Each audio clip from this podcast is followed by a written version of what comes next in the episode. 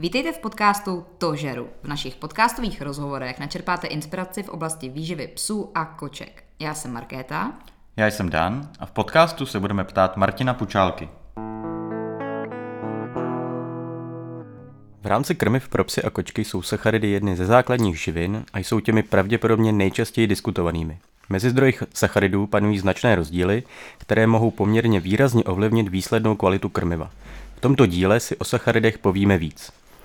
Tak Martine, mohl bys nám na začátek říct, co jsou to vlastně sacharidy? Dobrý den. Jak jsi zmínil, tak eh, je to jedna z nejčastějších živin a jedna z nejdůležitějších živin, teda vedle, vedle uh, tuků a bílkovin.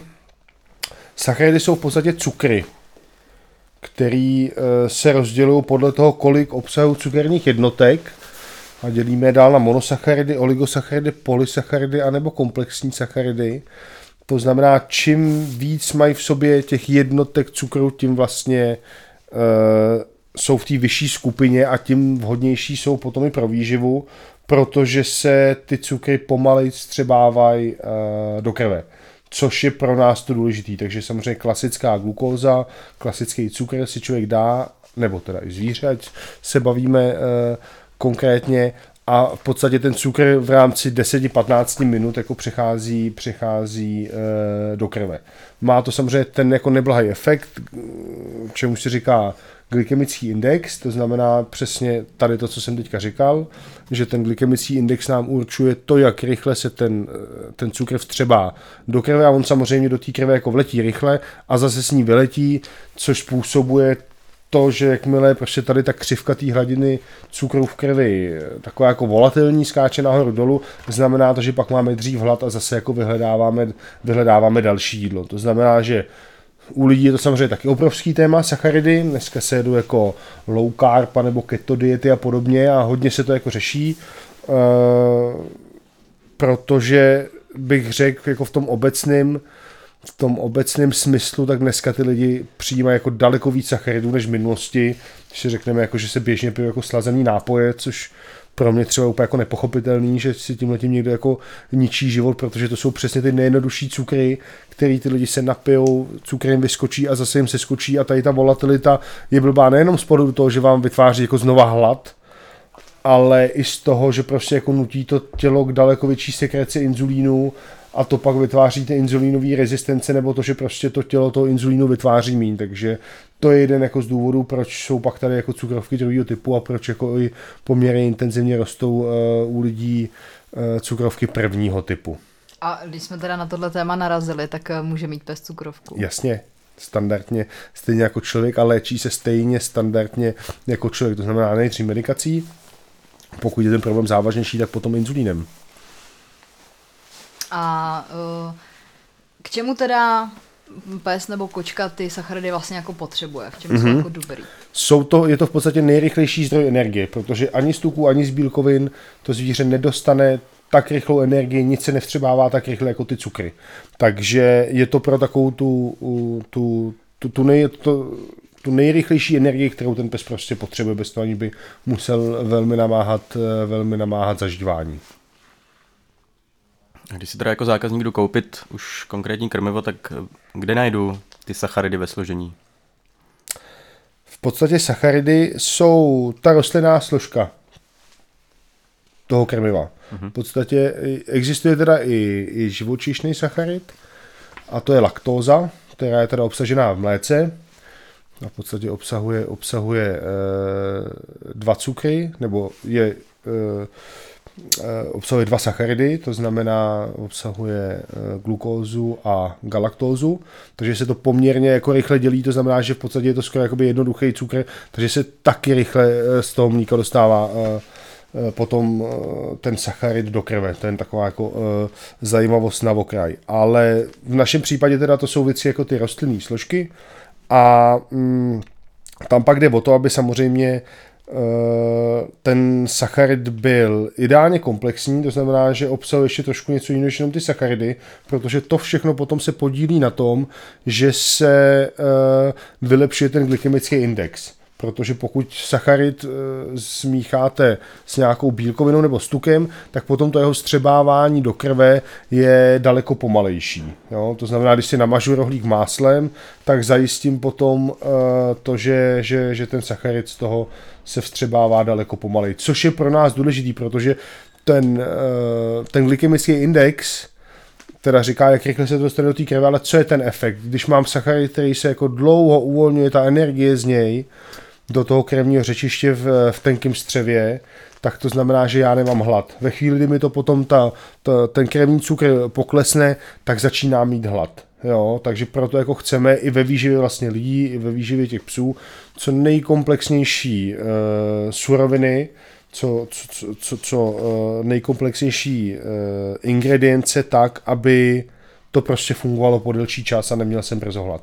Já jsem u té laktózy slyšela, to je teda u lidí, ale je to zajímavý příklad, že když má někdo lehkou intoleranci té laktózy, ale dá si přesně to mlíko třeba až po té snídani, takže vlastně nemá úplně problém ten člověk, asi nějak, jak se to smíchá. Tak to nevím. Ne. to nevím, uh, to nevím říct. Hmm, ale jako mlíko nebo laktóza je v podstatě asi jenom v mlíce, takže to pijou jenom štěňátka a kočky možná. Jsou lidi, kteří dávají prostě mlíko psům nebo jogurty a tady ty věci eh, poměrně často i mimo, mm-hmm. mimo tady to období. To jsem spíš jako zmiňoval mm-hmm. kvůli tomu, že to je teda jako živočišný sacharid oproti mm-hmm. všem těm ostatním, který jsou, který jsou rostlinného typu že to je taková jakoby zajímavost, takže to je jako jediný živočišný, se kterým se ty psy můžou potom, nebo kočky setkat. A je to dobrý dávat psovi jogurt nebo tvaroh, nebo případně je tam něco jako, že kelímek denně, nebo... A... Já nevím. jako setkáváme se třeba s tím, že chovatelé, když uh, mají ty malý šinata, takže přidávají třeba tvaroh a podobně, kvůli vápníku, ale mm, s vápníkem je jako taková potíž, že ten se krásně jako suplementuje do toho krmiva, že ten se tam dá jako krásně přidává, takže v podstatě jako u krmiv spíš máme problém s tím, aby tam jako nebyl přebytek vápníku než nedostatek. Mm-hmm. Myslím u moderních kvalitních krmiv. To znamená, že pokud já mám jako dobrý krmivo, kde je dostatek vápníku, tak tím, že budu přidávat jako něco navíc vápníkem, tak spíš jako uh, můžu dělat jako tu nevyváženost jako směrem nahoru, a vápník, ono to teda není jako samo o sobě, jako jenom vápník, ono je vitamin D3 třeba zodpovědný za, za, za distribuci toho vápníku v těle, bez něj se úplně jako nevstřebává, tak uh, může způsobit to, že třeba ty psy potom rostou rychleji, jo? Hmm. takže mm. není to úplně jako záhodno. To je zrovna věc třeba, která se řeší a možná už jsme na to někde narazili v případě štěňat velkých plemen, že ty by měly mít prostě relativně úzký poměr mezi vápníkem a fosforem, tak aby nedocházelo k tomu, že ten pes roste rychle. Ale není to za mě, aspoň z té zkušenosti, co máme kolem, jenom o tom vápníku, jsou tam pak důležitý i, i třeba bílkoviny, aby ten pes měl dostatek bílkovin, ale už se dostávám prostě někam mimo tu výseč, který vlastně se snažím dosáhnout tím, že vybírám jako super granule a vlastně tam vytváří nějakou disbalanci, která prostě v tom růstu není úplně dobrá, no. takže uh, vždycky říkám, zrovna třeba vápník jako není potřeba suplementovat a nevím, proč by pak teda měl ten pes dostávat, jako z jakého jiného důvodu měl pak dostávat jako ten jogurt. Pokud samozřejmě dám někde vylízat psovi kelímek od jogurtu, tak s tím jako není nejmenší problém, jo, to... Když jsme ještě u toho jogurtu, mám k němu ještě jednu otázku. Když třeba někdo barfuje a udělá misku, kde dá prostě dohromady, já nevím, maso, nějakou mrkev, jogurt, vajíčko, nevím co všechno, je to jakoby není to problém, když to jí takhle jako v téhle formě všechno v jedné misce nějakým způsobem? Mm, nevím, čemu by to mělo vadit. No tak Jako hygienicky? Ne, ne, tak se ptám, jako, že jo. prostě já, že jo, prostě kdybych si dala tamhle tlačenku a to zapila mlíkem, tak to neudělá moc dobrotu, tak se jenom tak ptám, jestli... Uh, já vždycky říkám, že to, co jako to vždycky poznáte na tom psovi, že potom. no, to je pravda. To ten problém udělá, no, takže jsou psy, který si jako na to navyknete a už jsme to taky asi zmiňovali, taková ta pestrost, jo, že tomu psovi jako dám suchý granule, pak mu dám granule s konzervou, pak mu dám třeba samotnou konzervu a takhle to různě jako uh, měním, tak vlastně vede k tomu, že ten pes jako opravdu je pak jako daleko zvyklejší na ty změny a daleko líp se s tím popasuje, jo? takže si umím představit, na, umím si představit to, že ty psy jsou prostě na to naučený a nemají s tím nejmenší problém tady v tomto případě a zase jako uh, věřím v nějakou jako intuici těch majitelů psů, že kdyby teda ten pes po každý jako po takovémhle jídle měl nějaký problém nebo něco podobného, takže se takovýhle způsobu krmení asi nebudou dlouhodobě držet. Mm-hmm tam vždycky já, si říkám, je možný všechno, pokud ten pes jakoby dobře funguje. Jo? A ono vám to pak řekne tam uh, ty problémy, které ta nevhod, to nevhodné krmení jako způsobuje, tak nejsou jako nikdy akutního rázu, pokud teda zrovna jako nechytí salmonelu nebo něco podobného, ale jsou potom spíš jako toho chronického rázu, to znamená, budu ho krmit prostě blbě, budu ho krmit víc, než mám, tak ten pes bude přibírat, což poznám, jo, a samozřejmě akutně ho to na, jako na, na životě nějak neohrožuje, takže takže úplně bych se nebál jako experimentovat a vždycky bych koukal na to, jak ten pes teda jako funguje a pokud jako nemá průjem po tom, co jsem jako dál, tak uh, mu to asi jako, mu to asi jako svědčilo, takže předpokládám, že ty lidi, kteří uh, to takhle jako hodně mixují pestře, takže to snad má jako vyzkoušený a, a to obsa netrápí. Když se budeme teda bavit o těch zdrojích těch sacharidů ve stravě, tak dá se říct, které jsou vhodné nebo nevhodné zdroje Jasně. Uh, v podstatě na sacharidech bych řekl, že ty lidi od, jako, uh, dělají takovou tu prvotní separaci vůbec těch krmiv, protože uh, ty sacharidy nám určují, nebo ty zdroje těch sacharidů nám určují to, když řeknu o tom krmivu, že je grain free. To znamená, že jaký já můžu mít zdroje sacharidů v tom krmivu. Můžou to být obiloviny, může to být zelenina můžou to být luštěniny. To všechno jsou jako ty nejběžnější zdroje těch sacharidů v těch našich krmivech. To znamená, můžu tam použít pšenici, je to teda méně vhodný zdroj, pak je krmivo s obilovinama. Takže v podstatě na tomhle tom se to jako nejvíc dělí a proto jsme na začátku říkali, že jsou jako často nejdiskutovatelnější, protože prostě, když si vezmu e, za mě super potravinu sladkou bramboru na jedné straně a na druhé straně e, nějakou pšeničnou mouku xkrát zpracovanou, tak je to prostě sacharid, který nám přináší do toho krmiva poměrně podobné množství těch sacharidů, ale v úplně jiné formě, té využitelnosti, přesně u toho jednou můžu říct, ano, je to grain free krmivo se super potravinou a je to prostě nějaký obyčejný krmivo, kde mám, kde mám jenom pšeničnou mouku. Takže uh, dneska jsou teda nejvíc trendy grain free. My třeba děláme hodně grain free věci, ale není to tak, že bych jsme dělali jako absolutně, že, by, že bychom říkali obiloviny jsou špatně. Takže ono... grain free je bez nějakých obilovin. Grain free je bez tak. obilovin, přesně tak, přesně tak. A pak se teda nesmíte nechat uh, podvádět některýma trikama výrobců. Máme tady jednoho takového specialistu českýho, uh, který díky tomu bych řekl není úplně oblíbený a píše na pytli grain free, velkým písmem a pod tím malým písmem Rice Only, jo. Což mě přijde jako opravdu jako vtipný, protože jako buď mám krmení, který je bez obilovin, anebo mám krmení, kde je rejže a pak teda v tom kontextu jako nesmím obiloviny zmínit ani omylem, protože prostě rejže je botanický obilovina, jo. Byť já jako uh, po té odborné stránce tomu rozumím, proč to tak je, protože samozřejmě tady se v jeden čas marketingově hodili obiloviny do stejného pytle. Jo, a je opravdu obrovský rozdíl právě třeba mezi hnědou rejží a pšenicí, jo, a v tom je potřeba jakoby odlišovat, jo, v, v, velice, takže prostě ne, ne, jako nejde říct, krmení s obilovinama je špatně, Jo, zrovna třeba rejže dokonce jako bezlepková a nám největší problém v těch obilovinách dělá ten lepek, jo. Mm-hmm. Takže... Uh, rýže nebývá problém asi. Rýže nebývá problém. V podstatě téměř vůbec. Pokud jako řešíme nějaký problém s krmivem, tak stejně většinou potom jako dělají problém uh, buď ten lepek, což je jako bílkovina, která se, kterou obsahují některé ty obiloviny, a nebo potom jsou to některé druhy masa, protože prostě zase je to postavený třeba ty alergické reakce nebo ty intolerance víc na těch bílkovinách, než na těch ostatních zdrojích. U těch sacharidů je to prostě víc, uh, bych řekl, o té výživové hodnotě a o to, co to tomu psovi přináší. Protože prostě když si vezmeme mm, zase inspiraci z té lidské stravy a máme rohlík, obyčejný tukový rohlík, pšeničná mouka, nic, nějaký tuk, nic, v podstatě to jako nemá žádnou výživovou hodnotu, respektive je to výživově strašně chudý, protože prostě se vezme uh, to jediné, co je na tom, nebo to je na tom zrnu dobrý, a to je ten obal, ten se dá pryč, mouka se rozemele, to se použije. To znamená, že vlastně minerály, vitamíny, to všechno tomu chybí. Jo, a na straně potom máme prostě nějakou zeleninu, nebo máme prostě něco, jako je třeba pečená sladká brambora, která je opravdu bohatá na vitamíny, na vlákninu, krásný zdroj prostě energie, ale furt je to vlastně ten stejný sacharid, jo. Mm-hmm. Takže e, nám to jakoby v tabulce by to vypadalo v podstatě podobně, pokud by se poměřovali sacharidy, ale to, co to tomu tělu dá, to, co si z toho může vzít, je obrovský rozdíl, jo. Ještě se zeptám, takže sladká brambora bude asi vhodnější než běžná brambora? Ano, ale ne úplně jako dramaticky.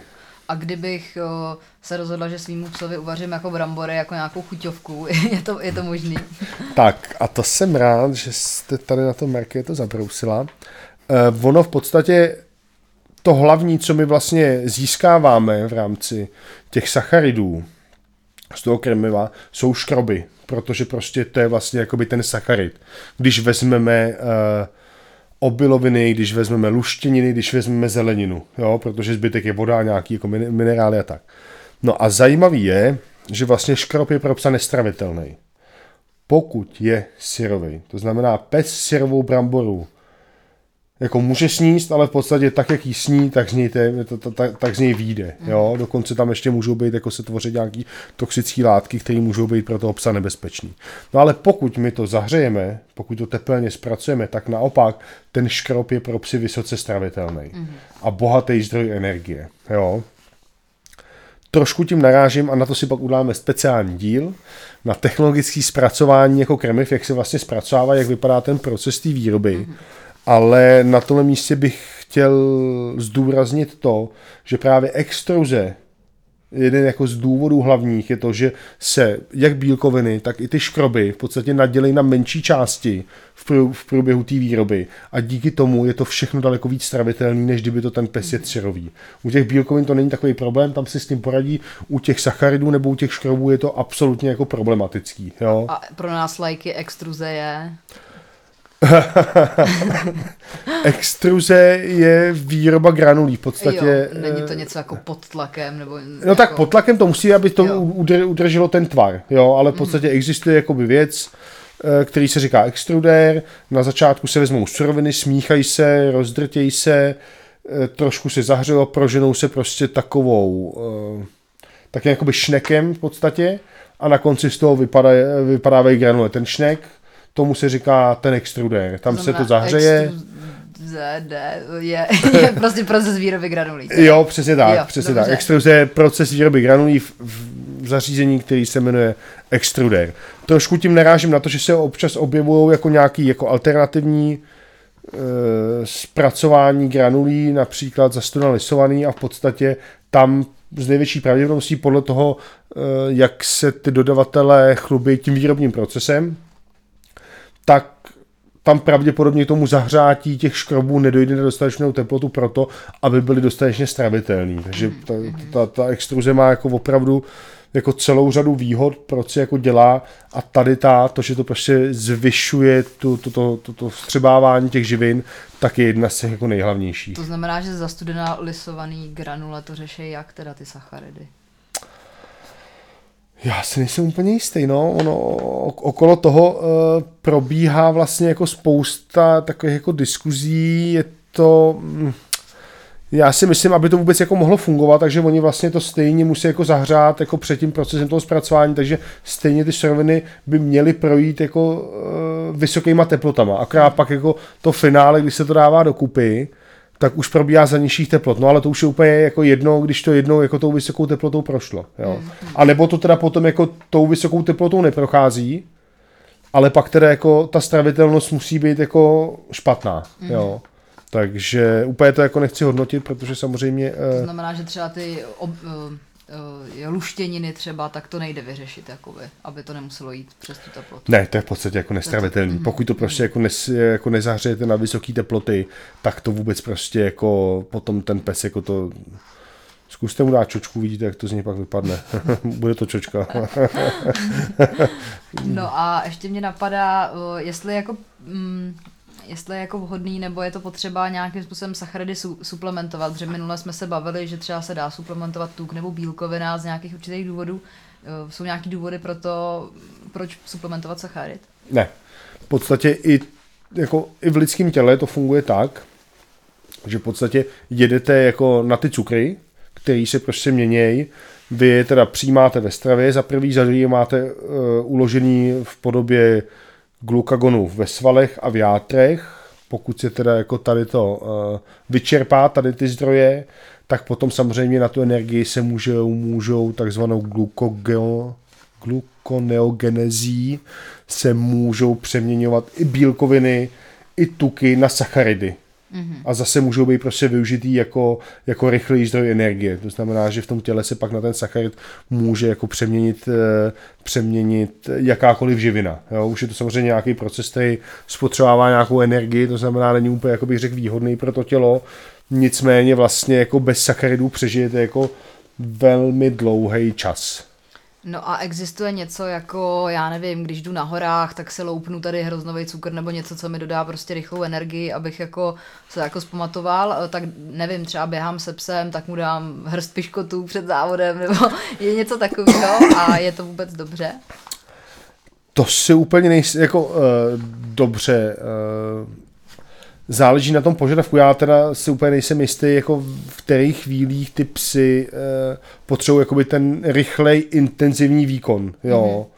A s tím jsem se teda já osobně jako ve svém okolí jako nesetkal, to znamená, jako nevím, jak to řeší případně závodníci, pokud jako to řeší tím jako takovýhle nějaký rychlý sport. Myslím si, že u těch psů je to spíš jako něco, kde chcete jako delší výkon a tam potom ty rychlé cukry už jako nejsou tak jakoby rozhodující, protože prostě mm. zase potřebujete spíš to uvolňování té energie jako postupně. Tam je fakt asi jako důležitý se jako dobře najíst a přesně mít ty jako kvalitní sacharidy v tom krmivu, který se vám pak jako uvolňují ten dlouhý čas a vy je nepotřebujete, vy, vy je nepotřebujete doplňovat. Mm-hmm.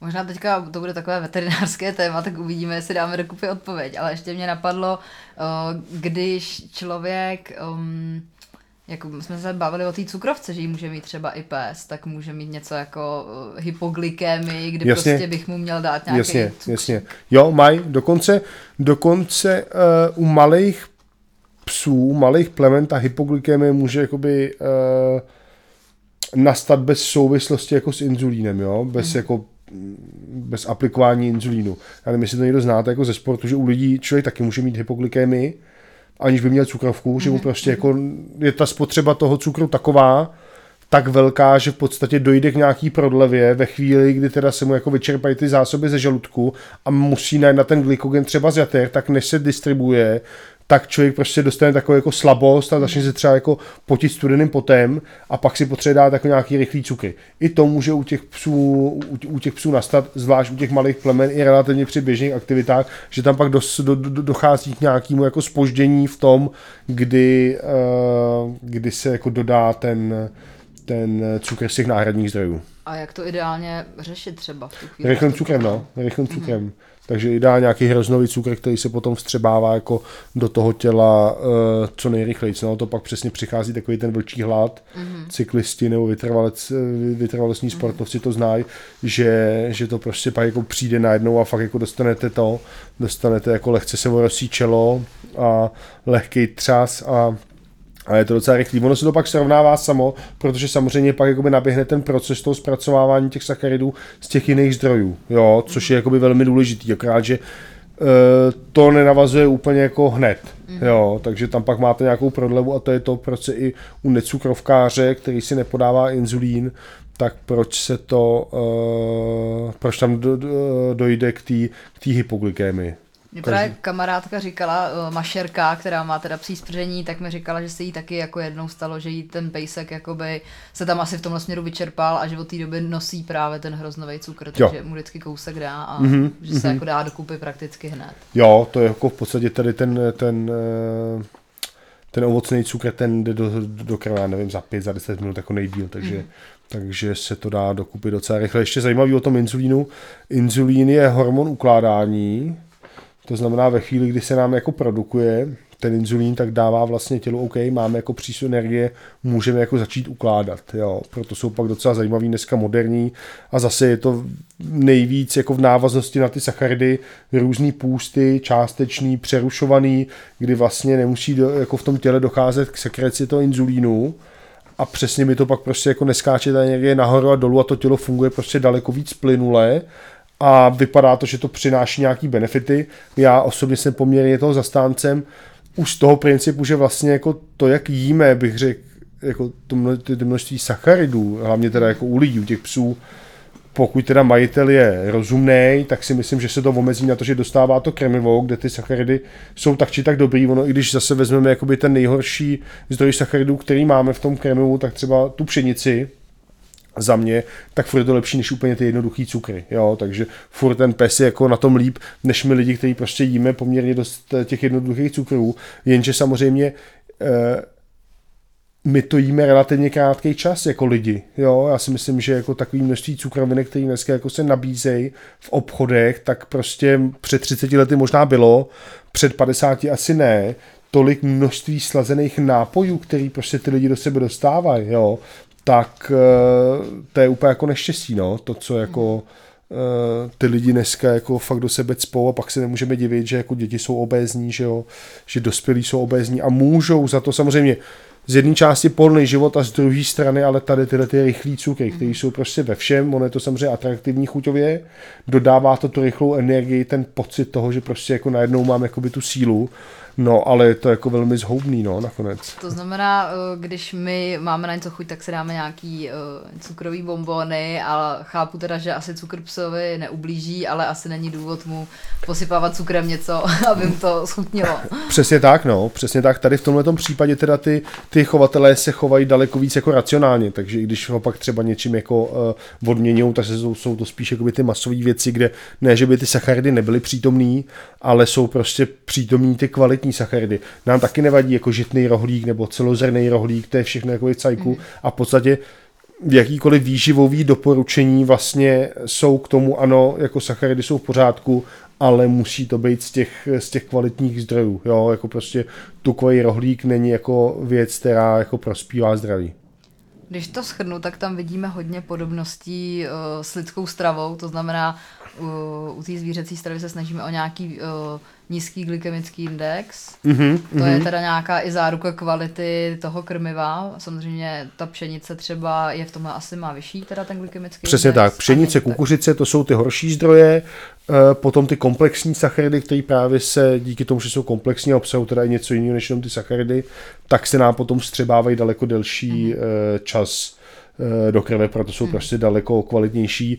A i vlastně, když to vezmeme, a už jsme to jako zmiňovali, máme sladkou bramboru, celou jí hodíme do toho krmiva, tak ta brambora má ještě jakoby další benefity, kromě teda to, jako těch kvalitních sacharidů, které jsou dobře stravitelné, pokud projdou tím procesem tepelným ty, ty, ty úpravy, tak prostě jsou daleko bohatší na, na, na, na minerály, na vitamíny, než jenom prostě to vohoblovaný zrno, ze kterého zbyde jenom ta mouka.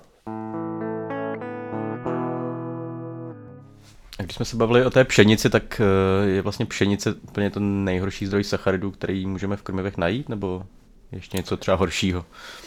Um, já myslím, že v krmivech, který jako dobře deklarují uh, ty suroviny, tak o ničem dalším nevím. Jsou, jsou samozřejmě uh, krmiva, který napíšou třeba, že obsahují uh, vedlejší produkty rostlinné výroby, a tam pak teda už jako vůbec nevíme, co to je. Jo? Nevím, jestli by tam mohly být ještě nějaký jednodušší cukry, než, eh, než je pšenice, ale obecně jako z těch zdrojů sacharidů jako pšenice je ta nejběžnější v těch méně kvalitních krmivech. Ale zase, eh, my se tady vždycky bavíme o kvalitním krmivu.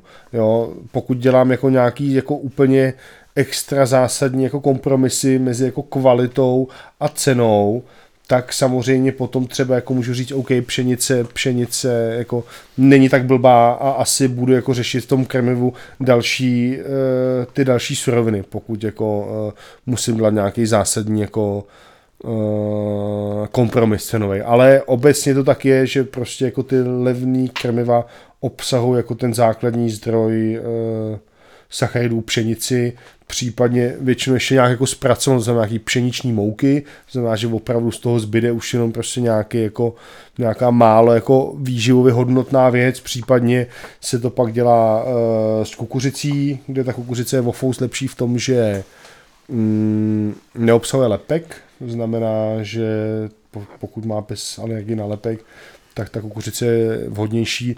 Nicméně ono to málo kdy funguje tak, že by tam byl jenom jeden zdroj těch sacharidů, jo? protože samozřejmě zase by ho tam bylo hodně, to znamená, že se tam pak dává jako víc druhů a pak často je pšenice právě jako v kombinaci s tou kukuřicí, takže je asi málo krmiv, který budou mít postavení na kukuřici a nebude tam ta pšenice. Ještě se chci zeptat, eh, když mi eh, z oběda, kde si dám těstoviny, nějakou ugo omáčku a nějakou vepřovou kotletku zbyde a dám to psovi, tak těstoviny jsou OK. Těstoviny, no tak eh, co je vlastně těstovina, že jo? Tak to je vlastně ta pšeničná mouka, jenom prostě v nějaký jako jiný, jiný formě. Je pravda, že se na těstoviny zpravidla používá semolínová mouka, která je z tvrdý pšenice a kde je o trošku lepší ten glykemický index. Na druhou stranu zase ta věc projde poměrně značně dlouhým procesem výroby od zrna k té těstovině a v podstatě můžeme říct, že každým tím procesem zpracování se teda ztrácí jak výživové hodnoty nějaký, to znamená vitamíny, minerály, tak se potom zhoršuje i ten glykemický index. No, takže uh, těstoviny relativně bývaly uh, zařazovaný do takového toho zdravějšího jídelníčku, asi jsou jako lepší než smažený hranolky z fast foodu, ale když si to pak vezmeme ad absurdum, tak to není úplně jakoby o moc. No a pokud to vezmeme jako obecně, tak ta lidská strava obsahuje víc sacharidů, víc jednoduchých cukrů, než, než by měla být ta psí nebo dokonce kočičí. U koček je to ještě teda zajímavý v tom, že oni opravdu jako sacharidy nepotřebují vůbec. Mm. To znamená, když se pojáme na kočky, na kočičí krmivo, tak obsahuje zpravidla výrazně víc bílkovin a víc tuků a méně sacharidů, protože opravdu kočka je jako poměrně striktní masožravec. Ne, že by uh, sacharidy neuměla zpracovat, ale v podstatě je na nich daleko méně závislá než třeba pes, který teda původně je taky vlastně jako masožravec, s takovou, jako bych řekl, všežravou preferencí ale uh, jak uh, je dlouho domestikovaný a dlouho žije s člověkem, tak se ty sacharidy naučil zpracovávat vlastně dramaticky líp, než, eh, než to bylo původně. Nicméně to neznamená, že mu můžu dávat uh, lidskou stravu, protože ta skutečně obsahuje víc sacharidů než ta psí, to je první věc. A druhá věc jsou tam jako další jako neúplně vhodné věci, to znamená koření, větší množství sole, to jsme si minule vykládali, jak je to se solí, že už, mm-hmm. Že už poměrně jako malý množství pro to obsah je toxický a může mu poškozovat, může mu poškozovat ledviny, takže opravdu lidská strava, tím, že člověk jako je víc vše, všežravec než masožravec, tak pro psa, vů, pro psa ne a pro kočku už vůbec jako ta strava není vůbec jako vhodná. Tak jo, děkujeme moc za shrnutí k cukříčkům. Díky. Děkujeme, že jste nás poslouchali. Naschledanou. Pokud vám téma přišlo zajímavé, odebírejte náš podcast a sledujte nás na Instagramu, kde nás najdete pod účtem Pučalka pod tržítko krmiva a tam se vás budeme ptát pomocí anket na otázky, které pak položíme v našich dalších dílech podcastu.